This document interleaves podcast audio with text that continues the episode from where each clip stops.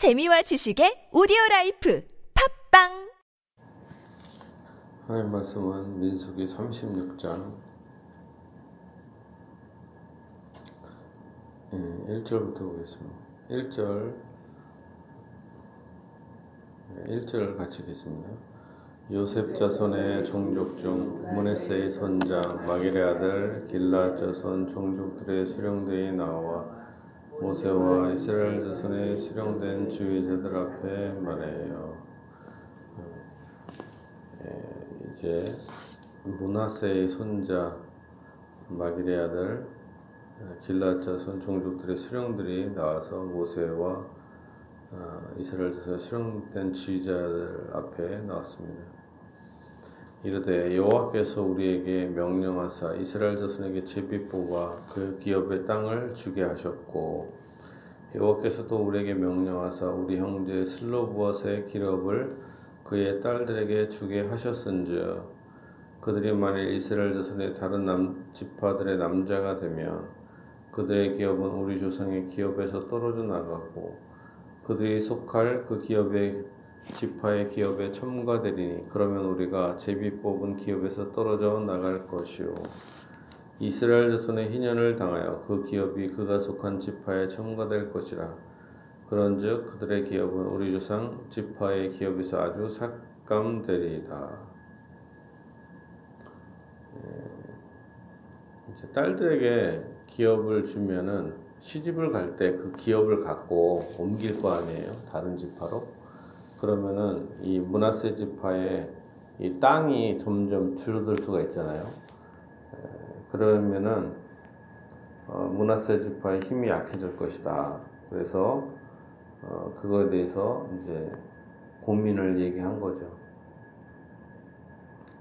예, 그랬더니 이제 모세가 말합니다. 모세가 여호와의 말씀으로 이스라엘 장손에게 명령하여 이르되 요셉 자손 지파의 말이 옳도다. 슬로브엇의 딸들에 대한 딸들에게 대한 여호와의 명령이 이러하니 이르시되 슬로브엇의 딸들은 마음대로 시집가려니와 오직 그 조상 지파의 종족에게만 시, 에게로만 시집갈지니 그리하면 이스라엘 자손의 기업이 그 이 지파에서 저 지파로 옮기지 않고 이스라엘 자손이 다 각기 조상 지파의 기업을 지킬 것이니라 하셨나니 예, 결국엔 슬로브엇의 딸들이 시집은 자유롭게 갈 수 있지만 어, 문하세 지파에게만 가서 딸 그 땅을 보존하게 하도록 했습니다. 어, 8절입니다. 이스라엘 자손의 지파 중 그 기업의 기업을 이은 딸들은 모두 자기 조상 지파에 종족되는 사람의 아내가 될 것이라. 그리하면 이스라엘 자손이 각기 조상의 기업을 보존하게 되어 그 기업이 이 지파에서 저 지파로 옮기게 하지 아니하고 이스라엘 자손 지파가 각각 자기 기업을 지키리라. 자, 만약에 어, 이 슬로브와 문하세 지파뿐만 아니라 다른 지파도 그럴 수가 있잖아요.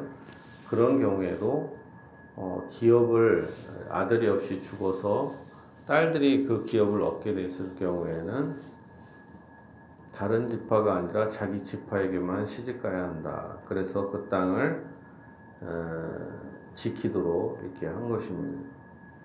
그 기업이 자 슬로브앗의 딸들이 여호와께서 모세에게 명령하신 대로 행하니라. 여기서 또 슬로브앗의 딸들은 하나님의 축복과 은혜를 받은 것처럼 또한 그들도 그렇게 하나님의 말씀대로 순종하였다라는 것입니다.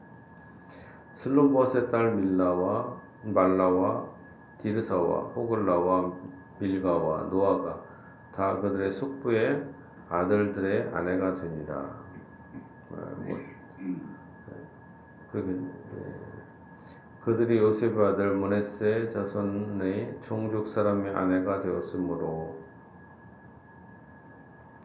그들의 종족 지파에 그들의 기업이 남아 있었더라. 이는 여리고 맞은편 유단가 모압 평지에서 여호와께서 모세를 통하여 이스라엘 자손에게 명령하신 명령과 규례니라. 아, 민수기는 예, 바로 이제 출애굽을 한 다음에 예, 가나안 땅 층에 들어가기 직전의 상황까지 예, 자세히 예, 묘사하고 있습니다.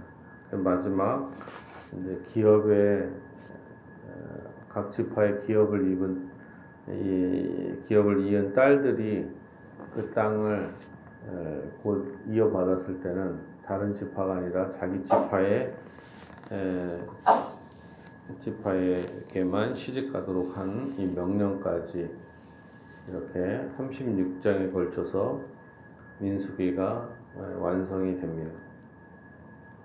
어떻게 보면은 36장 같은 거는 어, 이런 게 왜 성경에 붙어 있을까 이런 생각이 들잖아요. 사실 너무 개인적인 것 같고 별 의미- 의미가 없어 보이잖아요.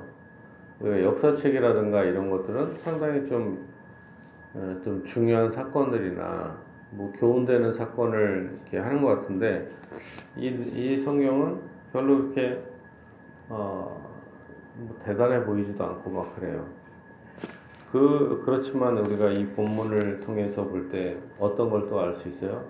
이런 슬로보아의 딸들이나 또한 가- 문하세 지파의 이런 어, 사소한 것 같은 이 이야기들이 이렇게 언급되고 있다는 것은 이 모든 것들이 역사적 사실이었다.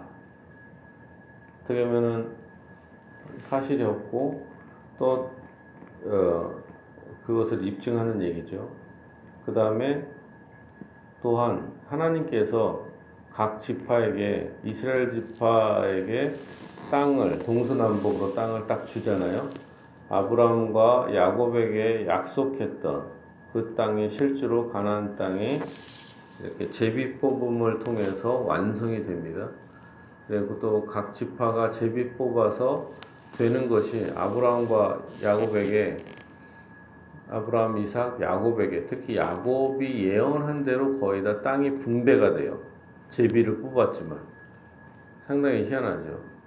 사람이 제비를 뽑았지만 그 길을 인도하시는 것은 하나님께서 했다라는 거죠.